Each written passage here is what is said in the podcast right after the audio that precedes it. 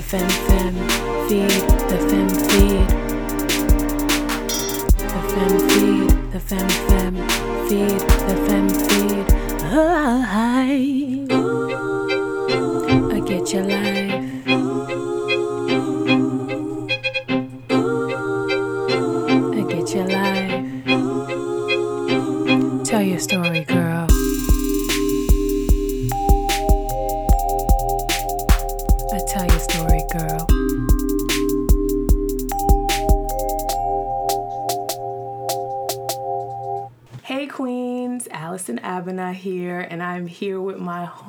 Homegirl, my sister from another mister and another Hey. woman's womb, Natasha Davis. Can you What's say up? hey? What's up? Hello, Queen. Hey. Natasha D here. That's right. so we're gonna jump right on in. Who are you and what do you do?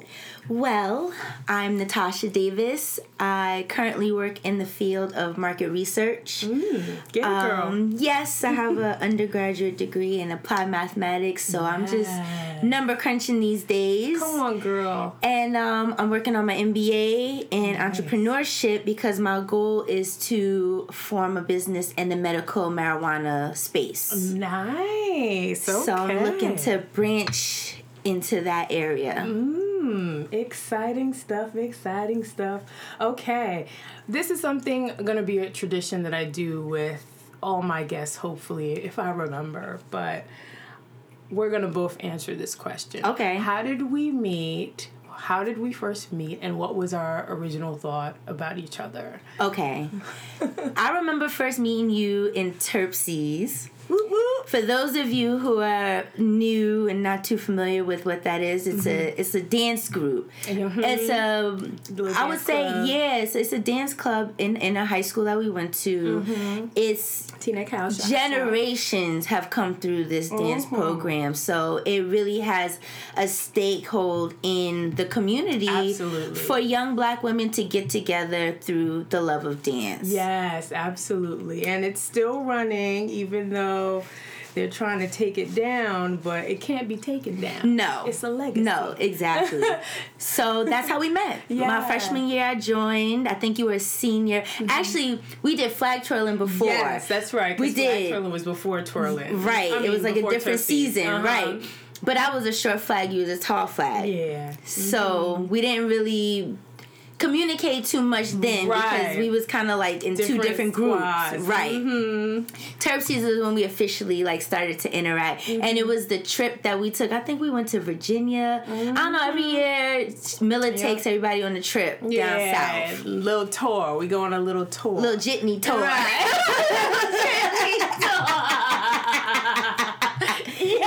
Go on a little circuit. Right, you know, we make our rounds. right straight up so that's where i met you and um at that time i was like kind of like siloed kind of in my own little group because it's very mm, clicky Very, very. very clicky and i mm-hmm. just was not in any clique was mm-hmm. like yeah no wasn't i wasn't invited really You're like they don't like me, but you were very confident and cool by yourself too. Yeah, because you know my mother, yeah. my mother's thing that she always used to tell me growing up. They talked about Jesus Christ and he was better than you. I love like dead ass. Like at seven years old, this is what she's telling me. Like so, that. you know, in high school, that's like kind of like my mantra almost. It's like, all right, well, if you're not fucking with me, whatever. I love that. Jesus was better than me. and He still was rocking. You know, he was I'm still I'm preaching his that gospel. there. This is Right. That's, that's food for thought, right? straight up like that made so much sense to me you know so Mm-hmm. yeah so my first thought to you um Oh, you just a pleasure to be around. Aw, like you, you, like you. First of all, you are naturally high off of life. Like you are high off life. You Mm-hmm. Uh-huh. enjoy life. You, and that's the type of people I like to surround myself with. So it was like we were like a match made in heaven. We we really hit it off. It was cool from there, and then we connected later on. in but life. Yes, exactly. Well, for me, thank you. That was beautiful. For me, I would have to say it was obviously through twirling and terpsies. Mm-hmm. Um, I was a twirling captain, but I was tall flag. You were short flag, but I seen you and I saw your energy. But I remember seeing you on stage at terpsies. And they're like that little one, the little light skinned girl. She's good, and you know that she. They were even saying you taught at your home studio, Mm-hmm. um, which I ended up teaching at later on in life. But and I would look at you and I'm like, you're just on fire. Like Aw. a girl on fire. No one could like deny your talent. Like if Aw. it was a jump, you were like five feet up in the air. Yeah. And you you would get there somehow. She Barely five feet, Right, right? barely five feet by my kneecap, but Right. she's beautiful. I'm telling you, the ladies that I have lined up for this podcast, all of them are gorgeous, and you are definitely one of Mm-hmm. Oh, them. thank you, Allison. When you guys see her handle, you will understand what I mean. But unfortunately, she's got a man's at home. Uh, Shanti's got a man at home. Hey. Allison's good for a 90s throwback. I love the 90s. I'm sorry for y'all out there that don't know. I'm going to be making a lot of 90s references, even though I'm 19 in the game. So I've been rocking with that 19 for so long. But anyway, Girl. I digress. but so, um, I remember seeing you, and I'm just like, she's just so amazing. And on top of that, usually you'll see the stereotypical light skinned girl that's pretty and could dance her ass off. She's got a chip on her shoulder. Yeah. She stank and got a nasty attitude. You were so humble. It was just such a breath of fresh air, and it just made me want to know more of you. You know what I mean? Like you were approachable. I was like, oh, she's so sweet. She's dope. Like you know, she's not scary or she's not thinking she's all that. She's she human too. right. So I remember that thought of you, which was great. All right, we're gonna segue into our next question. And I'm obviously asking you this because you've acquired the knowledge and from experience, but what are the powers of cannabis? Can you educate us on that? Yeah. Um, so I'll preface that with saying I'm not a, a, a doctor or expert, but I have done research because um, I've been using cannabis since I was 14. Okay. And when I started, it was like a very recreational thing, but Social. Yeah, social. You know, the cool kids was doing it. You know, I was I was rebellious. Uh-huh. So I was We doing it, yeah, you know, and then it was something that I remember I went through a bout of depression in high mm. school because I was having trouble with a lot of my peers, Okay. you know, and for me, I kind of like went into I'm I'm a Cancer and our sign is a crab, so like a mm. crab when it's in danger, it retreats to its shell. Right. So that's kind of what I was doing, and I found that cannabis was almost like my my what they like liquid courage is what they say about nice. alcohol, Yeah, like yeah. that's kind of what cannabis kind of helped me with. It gave me Mm-hmm. the courage and gave me that confidence to kind of get out of my head Right. and just really tap into what I like and about me and what I want out of life.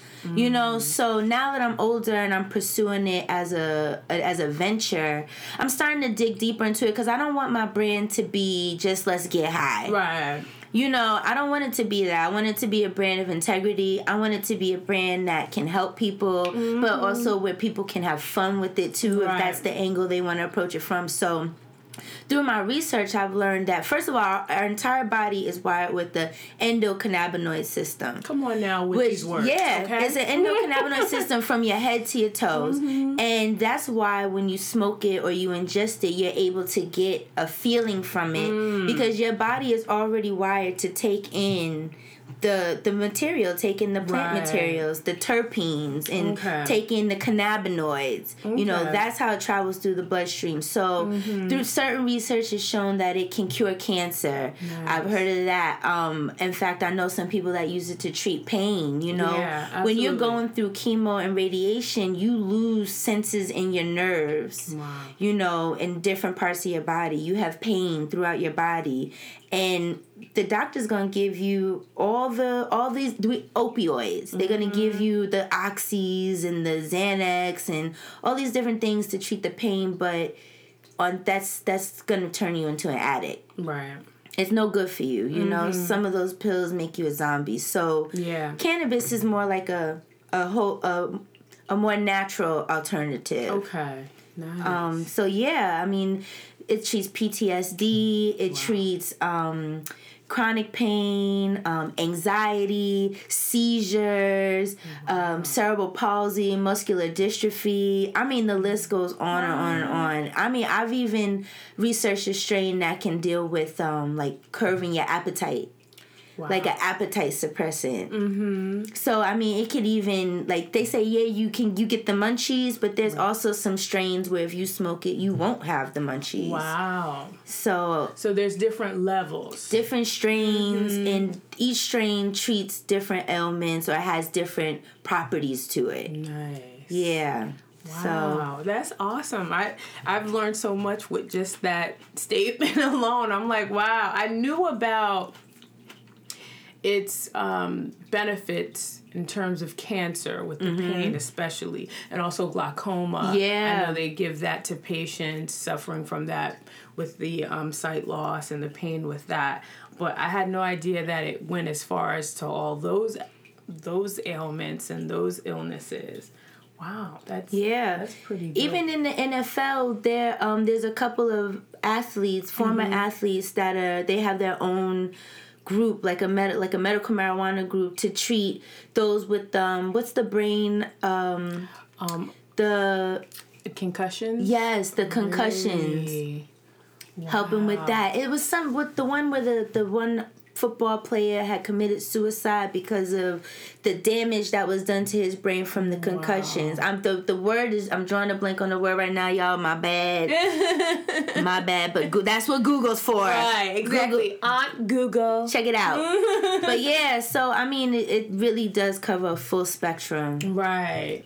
Ah, CTE. That's what it's called. It's um I'm looking it up right now so I could tell you exactly what it means.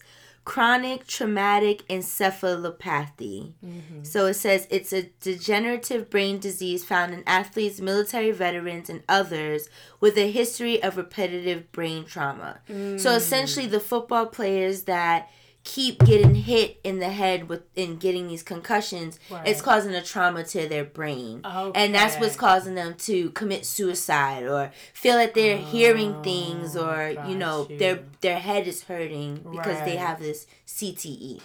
What would you say in regards to, and I know we've talked about this off air prior, about the history of canna- cannabis use? Mm, that's a really good question because I don't think a lot of people realize why or how it came to this path of being illegal.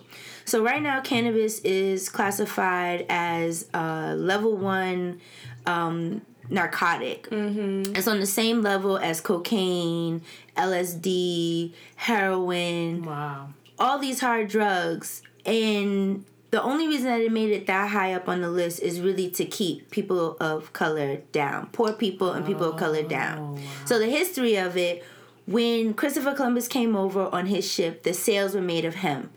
A mm-hmm. lot of the things that they that they made on the ship came from the plant the hemp plant. Wow. and when it came to America, they didn't know how to work the land. And that was pretty much even when it came to agriculture. They pretty much bamboozled the mm-hmm. Native Americans into showing them how to work the land and then they mm-hmm. killed them off, you know? Right. So hemp was one of the things that they were trying to learn how to grow in the mm-hmm. States.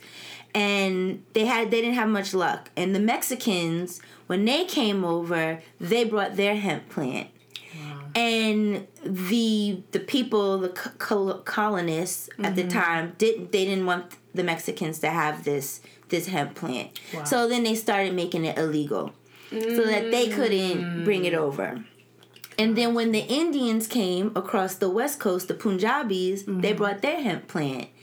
And same mm-hmm. thing there shut them out. So now we fast forward to modern time and the prison system make so much money off of arresting folks Come on now. for the use of marijuana. Mm-hmm. And when you think about our people, our black and brown people, a lot of us, so a lot of the young men Mm-hmm. support their families on selling this cannabis. Right. And you know, not saying that it's right or saying that it's wrong. I'm not going to go down that route, but one thing I will say is that the punishment for that crime can sometimes be a lot harsher than let's say a white collar dude who gets mm-hmm. caught with cocaine. You know what i'm saying? Or mm-hmm. get caught slinging a, a different Right. type of drug. The other thing about cannabis is that it takes 30 days to leave your system. Mm. A lot of jobs drug test you so you if you are a cannabis user you are at fault you know because you have this in your system let's say you're treating it for pain or what have you Right. now you're at fault for it you know where cocaine heroin a lot of these other drugs leave your system in 24 48 hours Right. so there's definitely an imbalance against it and eh, against people Right. rather and how they incarcerate and, and hold people down with this mm-hmm. plant. Systematically. it's, it's crazy you know when you think about now the road to legalization a lot of lobbyists in the pharmaceutical industry don't want it to be legal mm-hmm. because now that means instead of you getting a xanax and a oxy and a this and a that you're just gonna get a prescription for some marijuana. Right. And you smoke it you can ingest it by oil. You can rub it like a topical. You can eat it. You know there's all these different ways that you can take it. Right. and it will take you off of those expensive unnecessary pharmaceuticals. Mm-hmm. the prison industry again they want to continue to lock us up. And the crazy thing anybody who's listening and really interested in getting into it they will not allow you to get in the in the industry if you have a med- like a marijuana crime like a crime Well, yeah But does, that's like an oxymoron, isn't it? Because if you're obviously trying to get into the business, you have some experience in it. So why would Right. they- But then when you think again about the people who's getting locked up for it, mm-hmm. it's black and brown people. So again, and I think that's one of the things that attracts me to it. I, yes, I'm a I'm a weed smoker. I'm a I'm an advocate for it. I'm a mm-hmm. daily user, mm-hmm. but I feel like this is an opportunity for me to get some skin in the game for my people Come on now. this is an industry that's starting from the ground level. Mm-hmm. Right now, because it's not federally regulated, a lot of the big corporations s are scared to get their hands in it because at any moment the Fed could take their money and say it's drug money. Right.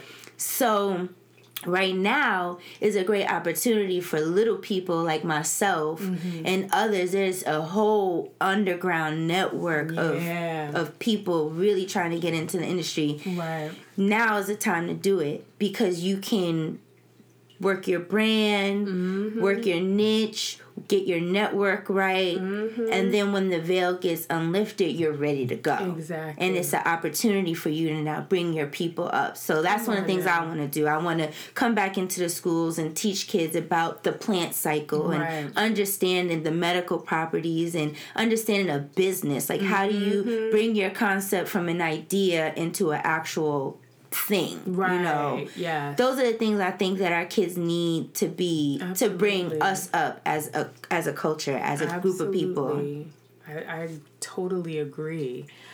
I saw something on Netflix a few years ago. It was this couple, they were a white couple, and they were getting into the marijuana business. Um, they moved somewhere where it was not regulated there. It was like free of of all restrictions. Basically, a lot of people go to that area Right, to yeah. purchase in bulk or whatever. And they had like a really awesome documentary on Netflix. I will try to find out what that documentary is, and then I'll just put that on my social media handles, uh, which is obviously the FemFeed Pod, FemFeed Podcast on IG and the FemFeed podcast on Facebook. So check that out. I'll definitely post that once I retrieve that information. But Thank you. That was awesome. You really educated me, and I, am sure a lot of my listeners as well. It's fascinating. Yeah, I encourage, like, if any of y'all interested, there's a really good book called The Cannabis Manifesto. Mm. That's the first book I picked up on my venture to, like, understanding the plant and what it does. And mm-hmm. it's written by a gentleman who started Oaksterdam, which is the first university in cultivating marijuana out really? in Oakland. Oh, okay, that might have been where he's. Yeah, he's out in Oakland, California. Does a lot for the community. Gives back to a lot of the local folks, and he takes the reader on a journey of his experience with as a young man, mm-hmm. and then now him as an adult trying to bring it to you know bring it to the people. Wow. Yeah so cannabis manifesto check it out. It's a really it's a quick read mm-hmm. but it's it's a good read. Wow. Yeah. Definitely. That's something i'll be reading because i want to educate myself on all of this that is happening as well. All right we're going to jump into the next question. Tell us about friendship throughout your life. How was that for you through adolescence to adulthood friendship is that's a tricky one for me because I think I have a lot of people come and go mm-hmm. in my life and I think earlier on in my life it was very easy for me to just shut a person out, just cut you up, boom, bam. You hurt mm-hmm. me. Yeah, you, you, you put a dagger in my back, like mm-hmm. I see you mm-hmm. for who you are. I can't even like fake the funk with you. Right. And as you get older, your circle of friends becomes smaller and smaller. And one day you wake up and you're like whoa like i have no friends. Or you know like or you know my friends are just like my family uh-huh. or my boyfriend but like no girlfriends right you know? The sisterhood the right. sistership. so for me I, that was a point of inflection for me because i had to really think like damn like why am i just cutting people off. Mm-hmm. And I had to really think about, like, you know, as I come and interact with more people and start to develop relationships, and let's say it comes to a point where it's about to cut off, mm-hmm. I have to think to myself, is this someone that I want in my life for the long term? Right. Is this a relationship that I don't want to let go. Mm-hmm. Because there are those relationships. There are some people, we're human. You right. know what I'm saying? We fuck up. We're human. Mm-hmm. And it would be wrong of us to cast judgment on someone when they've made a mistake. Right. You know?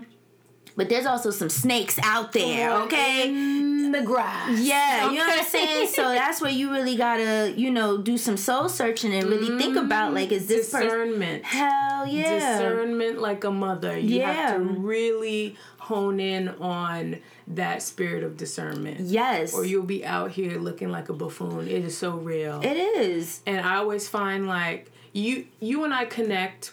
Mm-hmm. I feel on a, a personal level obviously but also on a spiritual and soul level. And people that i usually connect with on that that level are empaths. There's something about them. They have that special light. Yeah. they're able to put themselves in other people's shoes in a very unique way where it's edifying for them. Like mm-hmm. they completely take in your story. Yep. So it's a different type of fiber of person and being that the people that I am totally on the same level with like yourself that we have. Yeah. And it's a beautiful thing, but it's also a dangerous thing yes. because those predators, they see that light. Yep. And they want to eat you. Yes. Yep. Devour. Yep. Okay? And that's something I had to learn very recently.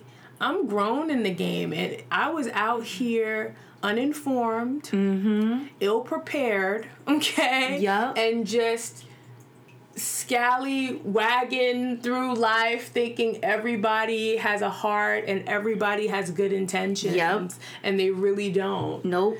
Out here like a scallywag. You know? Bald head, scallywag. Ain't got no hair in the bag.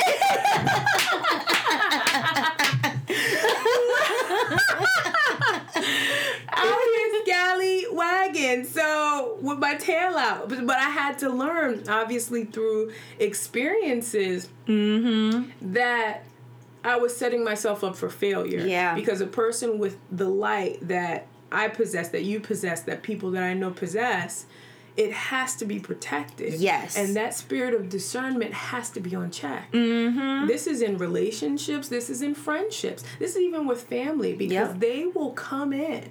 Mm-hmm. And they will take the best parts of you. Yep. And you'll be left bald headed, confused, and alone. Yes. Okay? yes.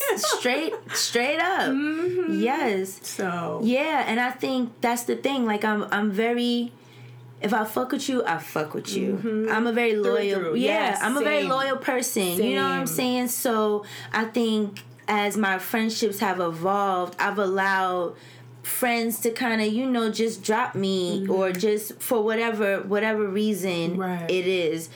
But you know i gotta go back to like a teaching from my mom. Like my mother always was just like kill them with kindness. Mm. That's all you can do. And you know through and through i just pick my head up and i just keep pushing and now as an adult i do take the time to nurture the Right. relationships that i want to hold on to mm-hmm. like you and i i will you know we don't talk every day Right. we don't kick it every mm-hmm. day we don't you know what i'm saying but when we mm-hmm. come together It's like no time. Right, we come together and we vibe We like do. for hours. Girl. Yes. So Girl. Those are the type of relationships I hold near and dear to my heart. You know what I'm Mm-hmm. saying? Because like you said, when you do possess a certain light, you just can't let anybody get a hold of that light because they Can't. yeah, they're going to diminish it. Right.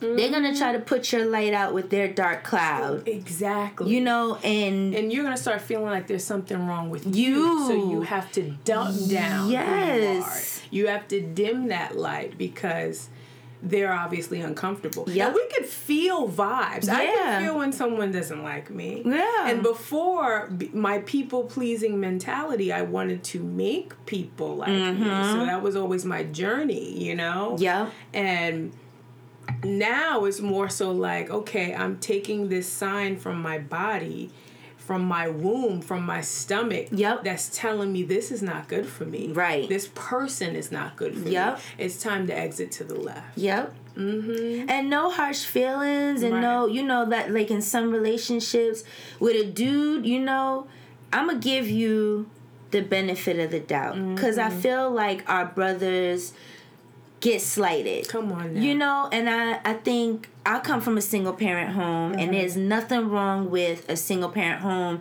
but I do feel that children lose out on mm-hmm. seeing what a healthy relationship is. Mm-hmm. So when they get in these relationships, they don't know what the hell. they don't know how they to don't. communicate. They They, don't. don't. know how to show love. They don't know how to receive love because you have not witnessed it. You have not witnessed a healthy relationship.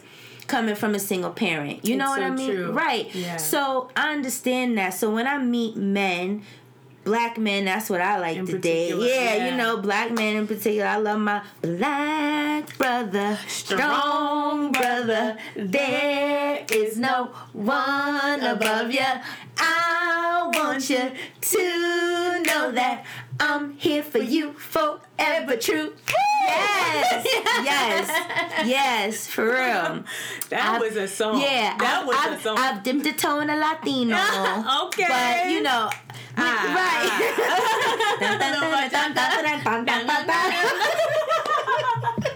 Yes. Get a little merengue bachata. Right. All right, little salsa. exactly, but you know, I give brothers the benefit of the doubt. So I'm Mm-hmm. not gonna push you as hard. I don't. I've never been one to ask guys to buy me stuff. My mother mm-hmm. always like, you don't need a dude for nothing. No, no Right. dude need to be buying nothing. So, you know, Thank you, but no thank you. Right. No. Right. so that's kind of the mentality I had, and then mm-hmm. I felt like a lot of dudes took advantage of it. Right. And then they're playing me out in these streets. You know what I'm mm-hmm. saying? And then on top of that, trying to, I've been in a verbally abusive relationship, but mentally abusive, where it's like the things that you say, yeah, it really forced me to like second guess myself and Right. make me think I'm going cuckoo. Mm-hmm. But I say all that to say, I'm not no fool either. And after a certain amount of time, if things are not progressing and things are not getting the way they need to be, Right. I'm out. Girl. Straight up, pack the bags and out. That's right. Deuces. Yeah, so that's kind of how I how I live life. I value relationships. Mm-hmm. I want to nurture them and hold on to them. But if it ain't for me, then it ain't for me. True. And I could walk away from it. Absolutely. No, I love that. I also feel like, in terms of black men in particular, they have gotten the short end of the stick mm-hmm. in the um, absentee fatherhood. And, yep. you know, even in some cases, some rare cases, sometimes the mothers are not yeah. there. Yeah. You know, like I've heard a story before where the mom just left the kid with the father. Like, you, you, right. want to run around them streets? Here, here, you have your child and you raise them. So I know that that is something that happens mm-hmm. and is a reality for some people. Um, but I also feel like accountability is important because mm-hmm. there's just a mm-hmm. lot of coddling. Yes. Like even when we see them, and it goes back to slavery, we had to keep our men alive, our yeah. young boys, because we saw what they did to our men. Yep. You know, witnessing the castrations, witnessing the deaths and the mutilations, and and then having to look at your own flesh and blood mm-hmm. that you're caring for. You're taken as a mental note. Mm-hmm, All right, mm-hmm. we're gonna reevaluate. We're gonna adapt to this, yep. so that you can survive. And in modern times, currently, same thing. We're going to adapt to this so that you don't get killed out in these streets by these cops, and right. you get to come home. Right. So even with two family family homes or single moms they're coddling the black mm-hmm, boys. Mm-hmm. My mother always says, "We raise our girls and ruin our boys." Mm. Mm, come on, Mama has. Don't she? Come, she has the notes. She okay? does. We gotta get her on the podcast, right? Mama, you know what? I am going to reach out, okay? Because Mama, we need you on this. Yeah. But Absolutely. So, and what we end up subconsciously, even with that note, mm-hmm. growing up with a strong woman and your mother, you were still out here as mm-hmm, as myself mm-hmm, too mm-hmm. giving these men yep. the opportunity to use our kindness for yep. weakness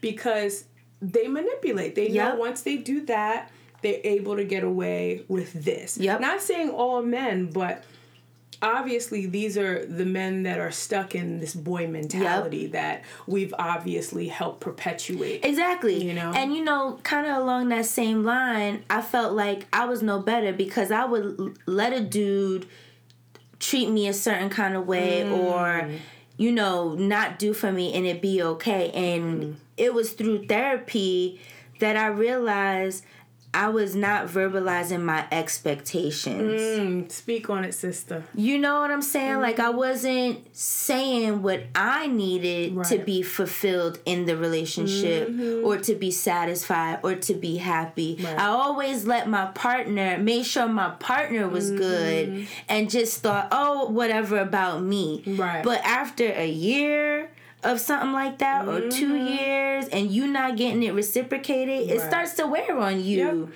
And it's the the light starts to shine yep. like what the hell am I doing? Like I'm putting all of this mm-hmm. into this person and I'm not getting no nothing back in return. Yep.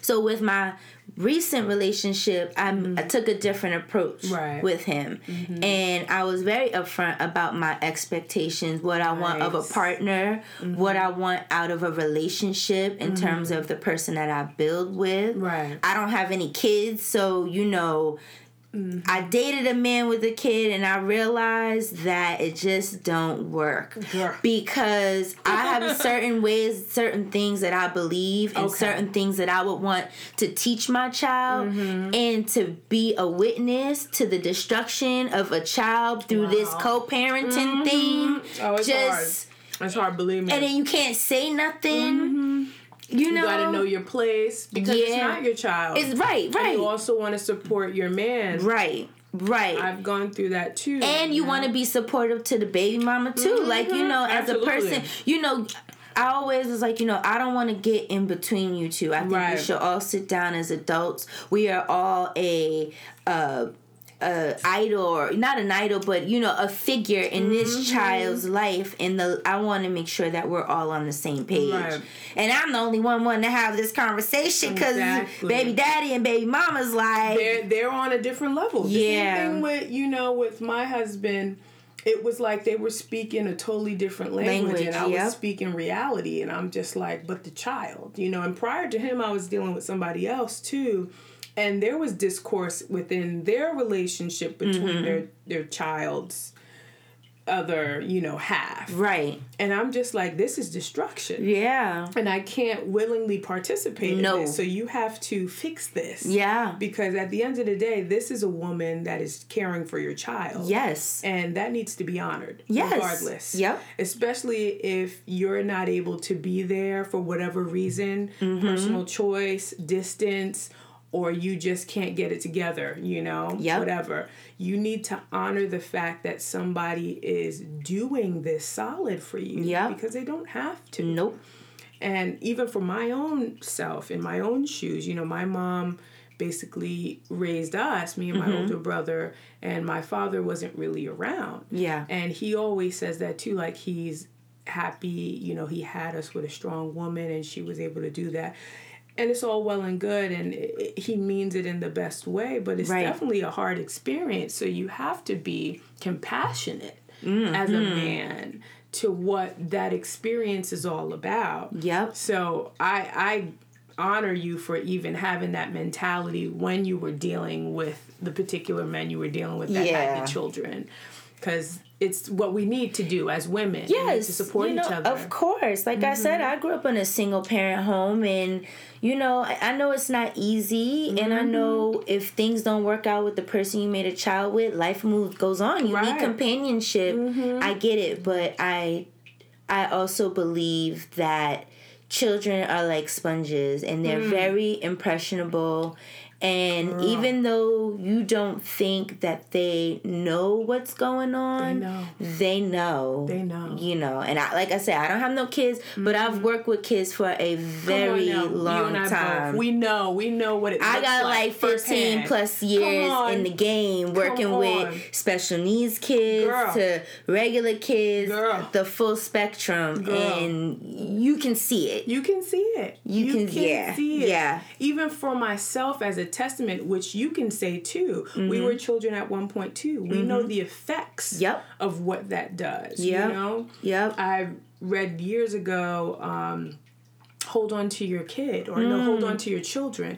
Powerful book. If you're planning on having children, even if you don't have kids and you just want to figure out what the hell happened with you, you know, like that's what Mm. Right. my reading was about. Um, it's it's a great research book. It just shows you about the orientation of a child's mind. Mm. And in today's age, most children, unfortunately, like myself, I was peer oriented. Mm-hmm. There wasn't really much sense of family in my scope and lens and frame of mind of Right. what my life was at the time when I was young.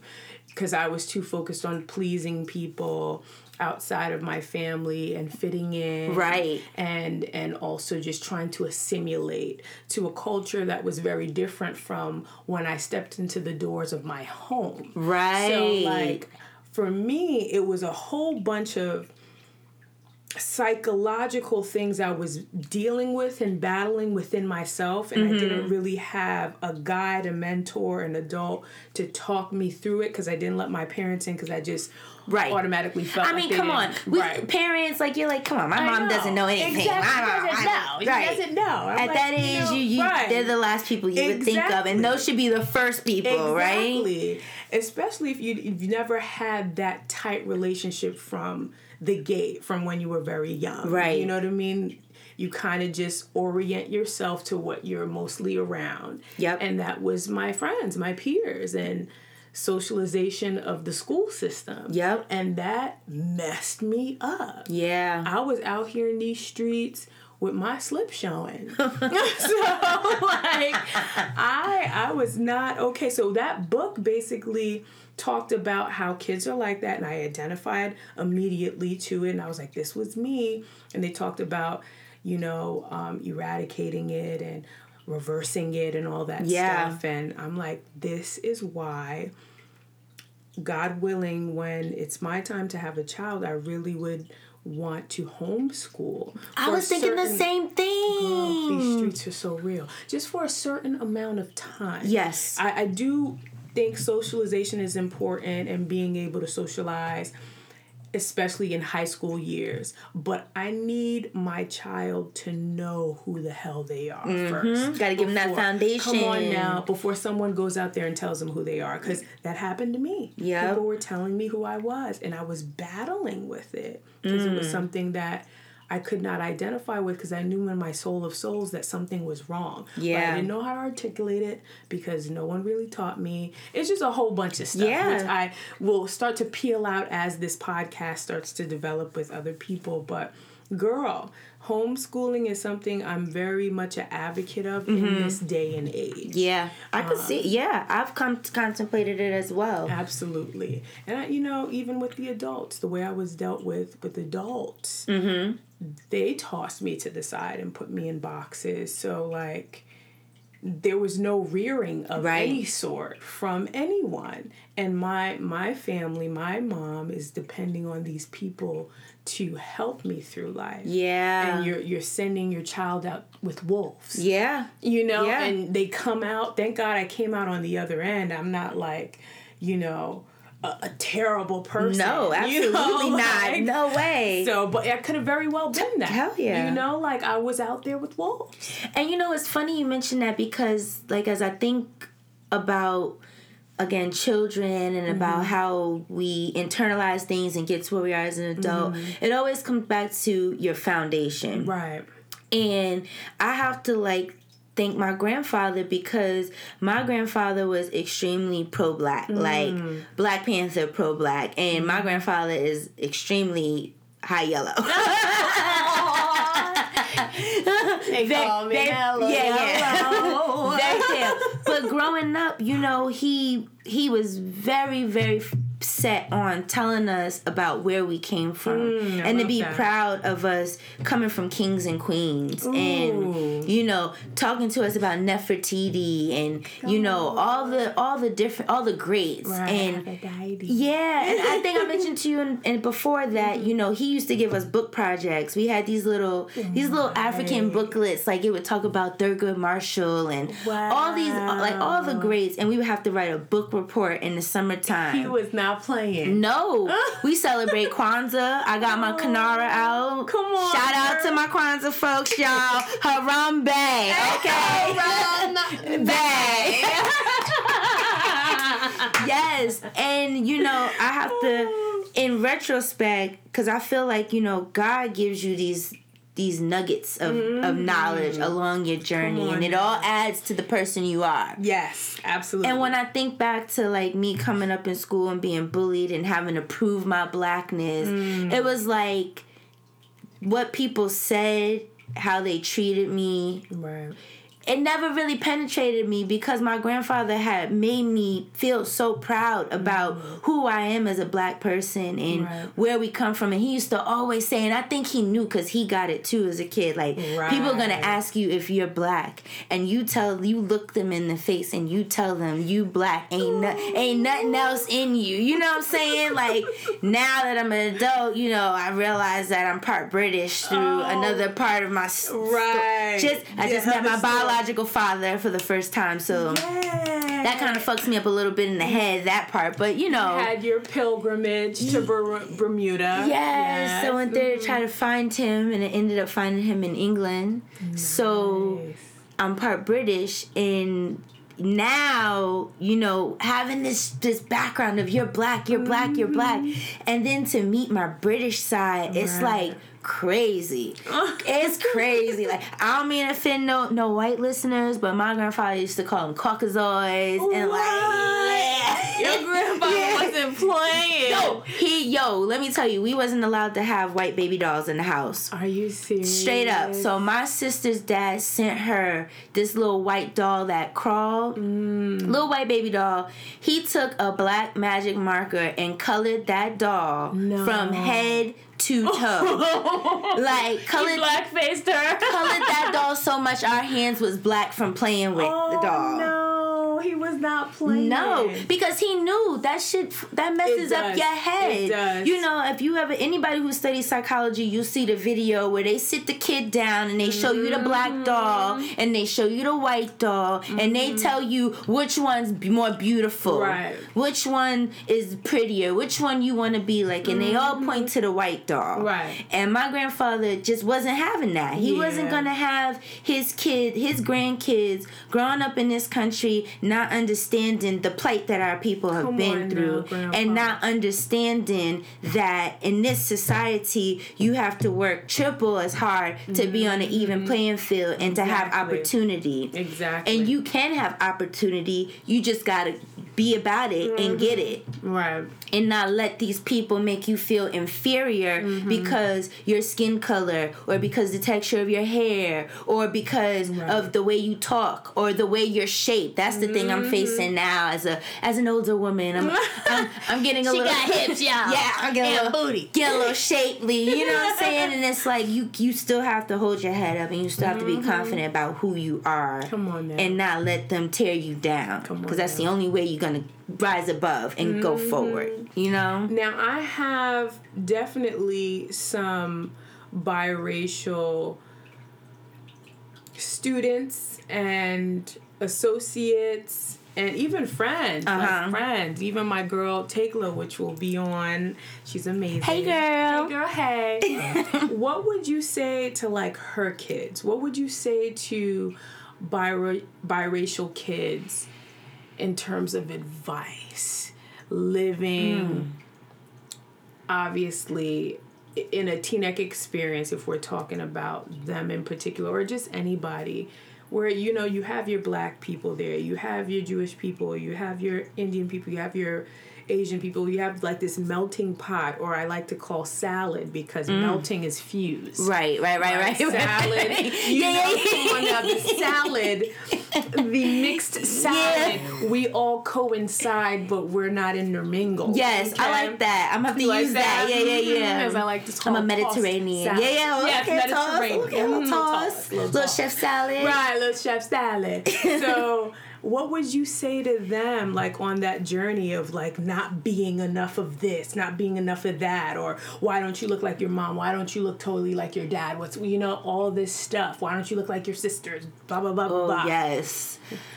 I would just say, and uh, that's that's a good question, Mm-hmm. because I'm thinking I'm reflecting on like what I focused Mm-hmm. on, and I always just treated people with love. Come on now. because we are all God's children. And I'm not like a super religious person. I don't go Mm-hmm. to church every Sunday. I'm very novice at the Bible. like I have, a, I have a hard time turning to the scripture in church. The few times I go, I'm Oh my like, god, that struggle. thank God for the app because you could just do a search. Mm, that yes. struggle that be that be bringing people not to the cross because you'd be feeling like you're slow or something. Everybody be getting that page so quickly, and you're just still there. Like, Girl, there's I'm been so many times. I've like faked it.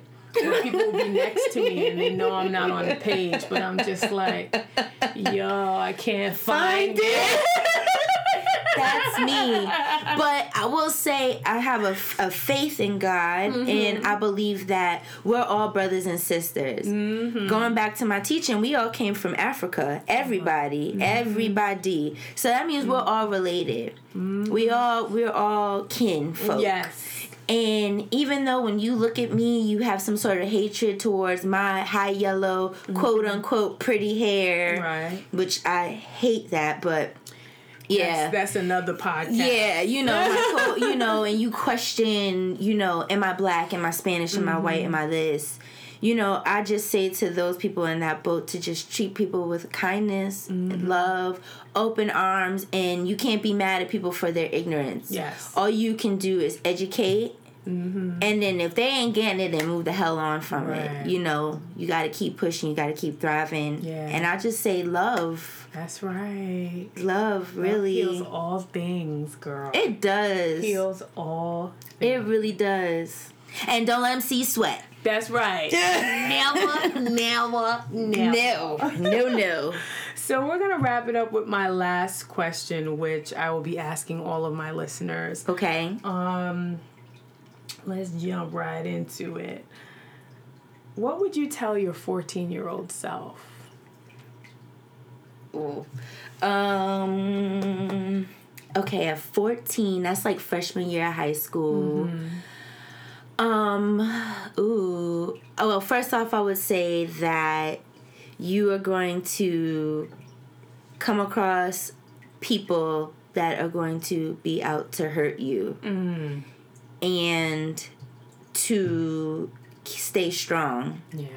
you know i did that then but i think i wish i would have had a little bit more Yeah you mm-hmm. know my mother my mother was so busy working and she's not into the gossip and she's not in so she didn't entertain stuff like that. Like mm-hmm. i wasn't gonna bring my mom no drama because my mom would look at me like i'm stupid. Like what are you even entertaining this nonsense for? Mm-hmm. But as a teenager that's what you go through you, want to know? talk it out, and That's- just like, I'm grown. I'm a grown woman. i do whatever i want. but I'm not. right. You know, especially in a small town like Teaneck, you know, mm-hmm. where everybody know everybody, and mm-hmm. it's it's one of those towns. I, I would definitely tell my fourteen year old self, stay strong, pick up some study habits. Girl.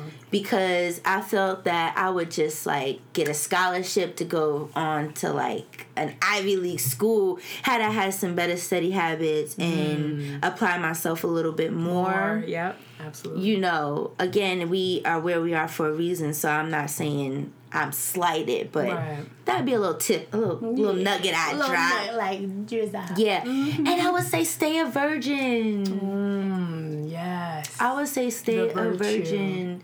Them boys is dirty. Girl. You know, they just They just want suck your thing. soul. They do, and every deposit stays. yes, Until yes. you work that out. Yeah. It stays with us as women. Like it's important, especially the younger listeners listening in. It's important to keep your space sacred. If you don't feel like this person, and you could be at any age, you know. Preferably, my advice would be forty-five, but you know. Ah! but you could be at any age, you know, all things being real in 2017, but keep it sacred. Yes. If you're feeling things inside you that are telling you, I'm not ready, I'm not sure he's the right person. And right person doesn't mean married or in a relationship. It could just be one experience that you have. But he needs to be right yeah. so that you're not carrying his waste Yep. throughout your life and not knowing why you have these issues is because someone put a deposit in you Mm-hmm. that you weren't ready to deal with and you let into your peace and your soul in your Mm-hmm. Yep. box Yeah, Your for real. Your soul. You know what I'm saying? Like, you know, again, as an older woman, it's like sex is a, is a fun thing, but it's also a when the souls come together. You know, and you know when you're in high school and you're just young, dumb, and full of cum, you just out here humping around. Thank God I ain't, you know, have no baby or anything. Right. You know, no nothing against anyone who is a teen parent, Right. but I imagine that's a lot. It's it's a lot to a big responsibility Absolutely. at a time in your life when you're evolving into adulthood. right I just feel that I should have waited. right Especially now that I'm with a man that I truly care about. You know, I understand why people say wait till you get married. Because in men's heads, they can't, in their mind, they can't hmm. deal with the fact of you having been touched by another person. oh yes And if you don't got the right man, that breeds insecurity in your man. on that now. breeds distrust in your man. You know, again, this is if you're dealing with a guy who's not really secure in In who himself. he yeah Mhm. you know what i'm saying like thank god my dude is like very secure guy A1. so A1. yeah so he's he understands you know what i'm saying he doesn't judge me for Mm-hmm. Right. anything in the past he's looking t- to the future Right. you know Mm-hmm. but i see why people say wait Yes. until you get married Yes. because you want to give that to your partner you want Mm-hmm. to give somebody your soul Right. wholeheartedly Right. you know And be comfortable doing it. Yeah. Not like in a situation where you're just doing it to do it or you've been bamboozled or tricked Mm-hmm. to doing it and y- you're like all having a war with your body. You're not even comfortable, you know? yep yep So, what's your favorite color, Natasha? I okay, so this is the Bermudian in me because I like all colors. Have you ever been to Bermuda? Like the houses are like different colors. it's just Oh, like a rainbow house. We yeah. need to go. Yes. I'm ready to yes. go with you when yeah, yeah, girl. I'm planning next trip so Oh yes, offline, please yes. let me know, girl. Yes. I will be there. So I like all colors. Yes, girl. but uh if I had to pick black, You black, yeah. it's it goes with everything. It does. that girl. I'm actually. I guess I will announce it now. I'm doing a capsule wardrobe Oh. for a year, starting at I guess the end of this year.